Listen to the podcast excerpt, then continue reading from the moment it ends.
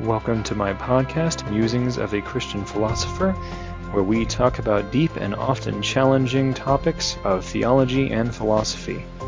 I'm your host, Adam Polstra. Let's get started. Good day, everybody. I have been having myself a very nice weekend, making this recording a little bit later in the week than I normally do, but hopefully I get it out at the uh, time I normally would. What has been on my mind lately? I have been thinking of uh, a stance of churchianity that I have probably touched on before. And that stance is don't judge.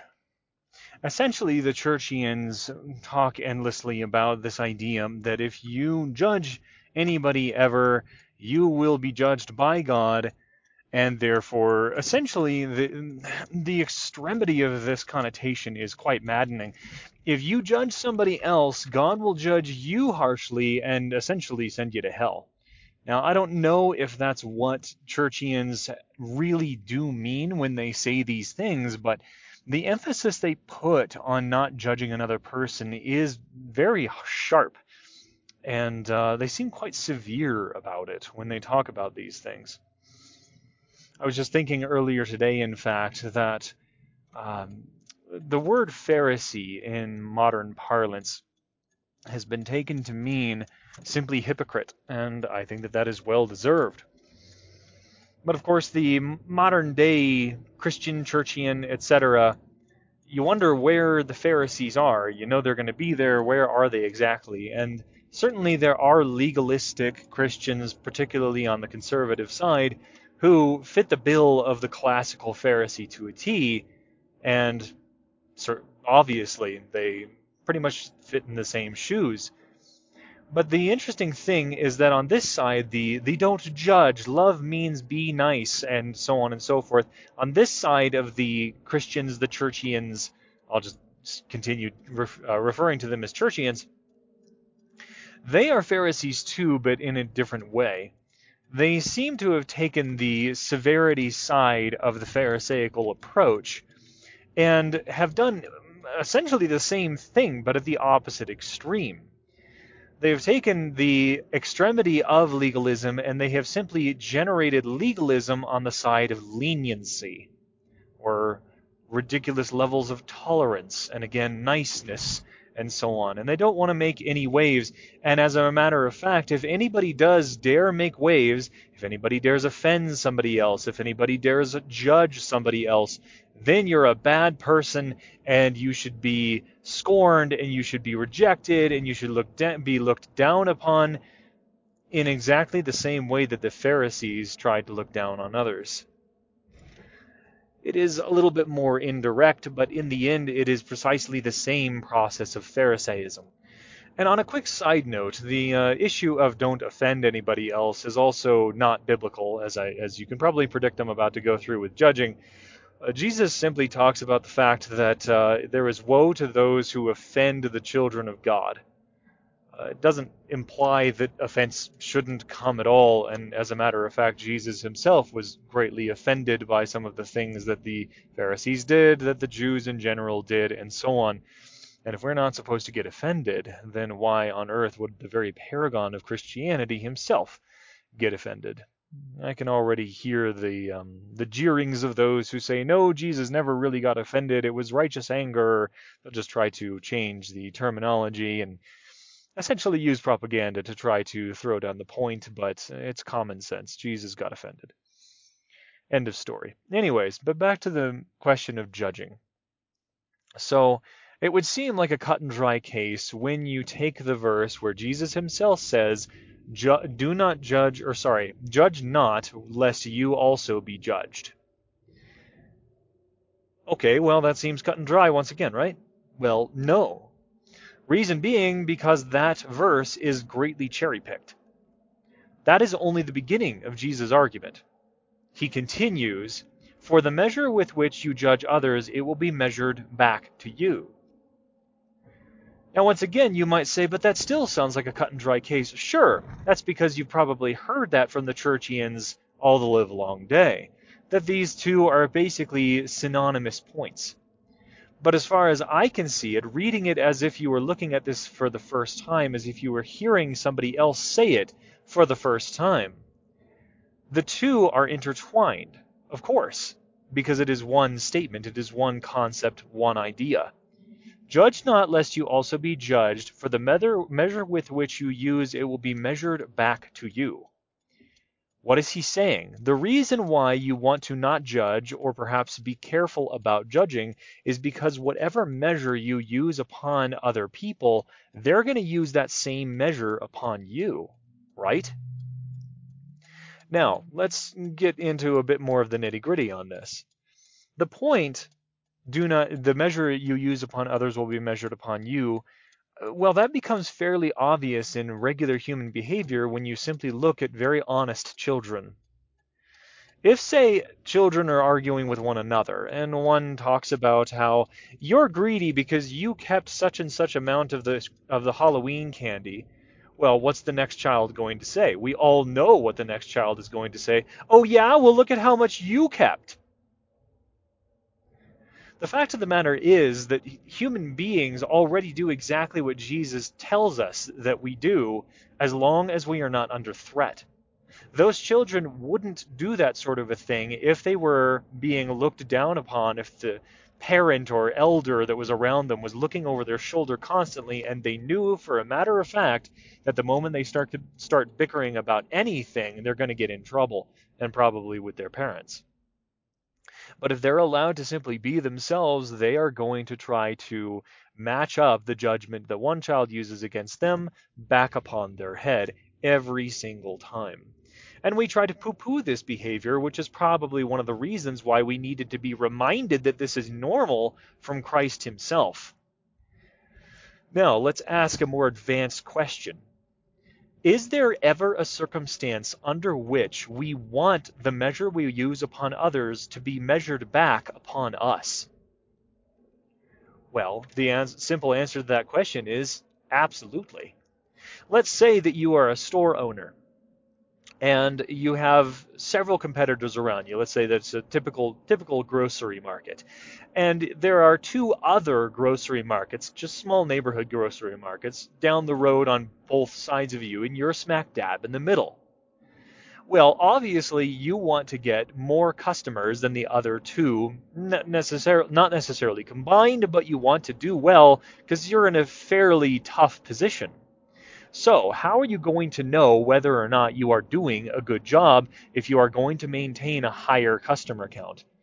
You could, of course, try to spy on the other two stores, continue to get an idea of what kind of prices they offer. Um, but of course, eventually they're going to know who you are or who your employees are. It's a little bit of a shifty and underhanded strategy. Another way that you could find out how well you're doing is to offer your customers the ability to give you reviews, to tell you if you're doing a good job. And especially in modern day with the internet and so on, you can share good reviews online. You can even share bad reviews for the sake of attention, for the sake of getting people to see what some people say negatively and judge for themselves whether or not that whether or not that's true. Sometimes people have exactly that kind of curiosity. I know that in some cases I do too. Anyway, the point is that you want to be evaluated. In other words, you want to, to be judged. And don't um, the argument that it's not really about you because you're the store owner, it's about your store, it's about your service, and so on. Well, if you're the store owner, no, it is about you because the level to which you are satisfying your customers directly reflects how good you are as a manager that is managing your, your employees, how good you are at finding good product and selling it, the prices that you're using, and so on and so forth. So the measure that you are using upon others, that is to say, the measure upon which you are treating your with which you are treating your employees, how you are pricing your products, what kind of quality you are selling in your products, you are going to get that reflected back upon you if you will allow it. And by the way, you might think, oh, but that's not really judging. That's not really evaluating. Mm, wait a second. The price that you put on your items is an assumption. That is a sort of judgment. You assume that your customers are going to be willing to pay X amount for X product. Well, if they do, then you have judged well. And if you do judge very well indeed, you might get some good reviews. The judgment does, in fact, go both ways, just as it does with children. Now, when we're adults, hopefully we learn to have some tact, some patience, some forbearance. But hopefully we will at least give people our evaluation. Now, let's go a little bit more into the direct experience of human relationships. Let's say that today your spouse or maybe your best friend just obviously is behaving in a very different manner. They're not really saying anything. They're just a little quiet, a little short with you, maybe a bit impatient. And you're wondering, of course, especially once you start noticing this change of behavior, if uh, they're a little angry because of something that you did, or maybe disappointed or sad and that worries you, of course. You don't like getting a bad review. Nobody likes getting a bad review in the moment. But eh, that is not necessarily the case. It might be something else. But whatever the case, they're not telling you. I know that for me, this is a great bother, and I do not like it one bit when a person is not willing to talk to me. Now, of course, one of the reasons why they don't want to talk to you in some cases may very well be because you are not very pleasant to talk to when the subject is negative. I try to be very pleasant to talk to when the subject is negative. I certainly uh, hold my ground if I think that the judgment upon me is false, but in general, I like to talk about negative things just as well as I like to talk about positive things. I don't mean to say that I enjoy them the same. I mean to say that I consider them to both have deep abiding meaning that I want to engage with. Anyway, so you have ah. this friend or family member who's behaving a great deal differently and they will they just won't talk to you. Now, even if this matter is negative towards you, if whatever is upsetting them is something that they didn't like about something you did, the fact of the matter is if you've been through this a few times, you really do want to hear what they have to say. Why? Because if you allow this thing to fester, it never really goes away. It might it might uh, reduce to some extent through the course of time, but it doesn't simply erase. And for those who avoid argumentation in general, as my family tended to do when I, while I was growing up, you realize if you pay attention to your past that simply trying to allow time to erase these things, quote unquote, erase these things, doesn't do anything at all because by the time you finally come to the point of having your debate, your argument, your having it out, all of the things that were unresolved in the past are in some form or another going to come right back to the surface. Whether it be that they remember each individual problem or incident that occurred, or whether it be just through a uh, out of proportion reaction, emotional reaction from the aggrieved party, in one way or another, it comes back to bite you. So if you've learned your lesson about these things, then you absolutely don't want this thing to simply be swept under the rug, again, even if it has to do with something you did. So you want to have the conversation, right? You want to clear the air. You don't want to be going for two or three days with barely any conversation, if you have that kind of regular conversation, no kind of interaction, or at least no pleasant interaction. You want to have this conversation so that you can get back to life as normal with your close friend or family member. You want, in fact, to be judged.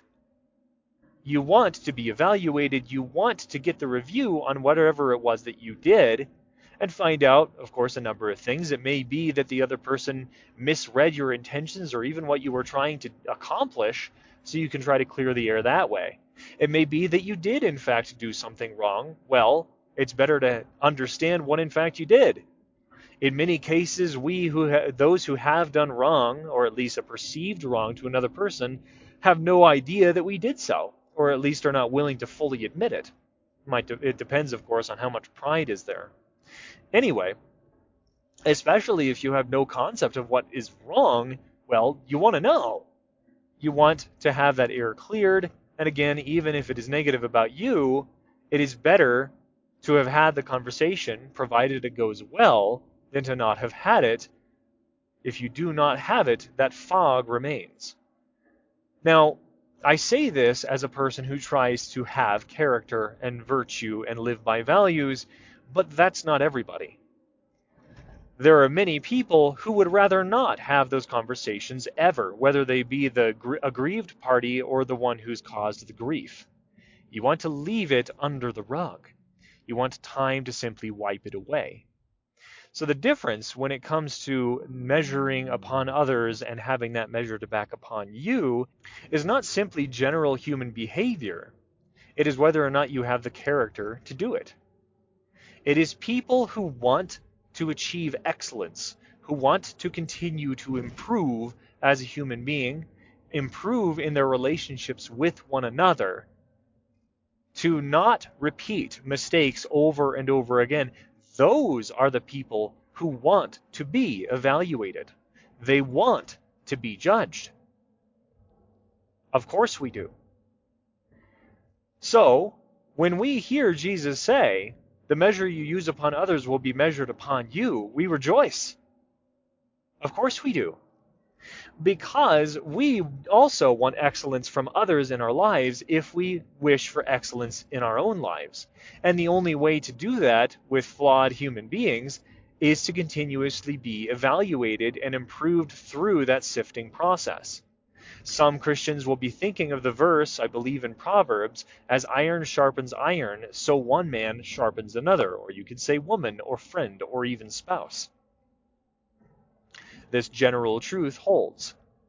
If you are willing to evaluate each other, to be iron, um, what's the word, rubbing against other iron, then you want to evaluate and you want to be evaluated. Now, there is the question of standards. How do we judge another person? What is the measure, if any measure should be used, to judge others? What is that measure? Well, the fact of the matter is, Jesus tells us exactly what that measure is. In another part of many of the Gospels, we read, By their fruits you will know them. Now, it's a bit of an ambiguous verse for those of us in the modern day. Many people would say that it simply means the same thing as actions speak louder than words. In other words, the results of one's activities or the activities themselves, not just what they say or think or feel, but what they do is what you should be observing. Now, if you think that, and I almost slipped and gave the gave the latter point right there, uh, if you think that it's just about actions, that's okay. That's pretty good. Uh, that's a step in the right direction. But I think it is what I nearly slipped and said earlier. It is not the actions. The results of how someone speaks or acts or whatever is what you should be looking for. You will know them by that. Now, how does this work? Let's say that you have somebody in your life who is an alcoholic, but they keep talking about the fact that they want to get rid of their alcoholism and they even go to groups like AA to recover, but it never happens they continuously go back to the alcohol. Now, what do you do in these kinds of circumstances? If you came to them and said, no, you actually don't want to get rid of your alcoholism, they would say, of course I do. What are you talking about? I talk about it all the live long day. I keep going back to groups after groups. I keep seeking accountability as much as I can, but I just can't get rid of it. Do you believe them? Now, if we are to believe what Jesus is saying, the correct answer to that is no. You should not believe them. Why? Because it's not gone. If they really meant what they are saying, they would be rid of it. There is something in them that they are lying about. And what is that lie? Well, if I was looking at a case like this without any further information, I would assume that the alcoholic keeps going back to the alcohol as a coping mechanism. There is some trauma in their past, maybe abusive parents, maybe PTSD literally from war. Who knows? There is something that they haven't dealt with in their hearts, in their minds, in their emotions, and their trauma centers, which keeps them going back to the alcohol.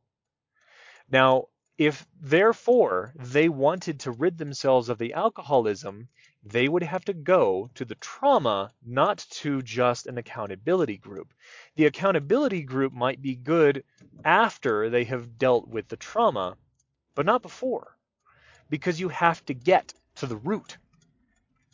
Now, I can hear what some people might be saying. Well, that's still rather cruel, isn't it? Because this person doesn't necessarily know that it's trauma at the root. Well, yes, they don't consciously know it, but if they were evaluating themselves by the standard which Jesus uses, then they would have to ask themselves, why is none of this working? Right? But if this is now the 15th time that you've had this conversation and nothing has changed, then clearly this individual is not judging themselves by their fruits. So, what do we do? Well, we want to be judged by our fruits, do we not? If we want to improve, if we want to get better as individuals. So, the measure we use upon others should be, or sorry, the measure we want used upon us is the measure we should use upon others. So, we evaluate this person by their fruits. Do they have the fruit of being rid of their addictions? No. So you judge them by their fruits. And in like manner, anybody who stands close to you as a true friend in your future, you expect them to give you the same kind of strictness, if you will, to judge you by the same standard. Because if you are stuck in something, say, uh, what would it be, obesity or something like that, then you would want others to help you if you really want to help others. Of course, because to you, that is the standard you have of love. Now, I'm speeding through a little bit here because my time is somewhat limited, but I want to get to one last point before I end. The Churchians, who talk endlessly about not judging, not judging, not judging, there is a sense in which I do agree with them. Um, before I get to the final point, I just want to make this quick digression. I do believe there is a sense in which we should not judge others for the simple reason that it's not our job, and that is the judgment of eternal destination. If you, as a religious believer, think that people are going to some eternal destiny, heaven or hell, as I do, perhaps, then for you to judge whether a person is going to heaven or to hell is not in your purview. That's not your job. You might believe that people are going to one or other place, but it's not for you to sift. You don't get to decide who goes there. So, yes, I think it is very remiss of people to judge in that sense. And if Jesus' words hold true, the measure you use upon them, judging their eternal destiny, they're probably going to retaliate. I mean, I would be surprised if they didn't.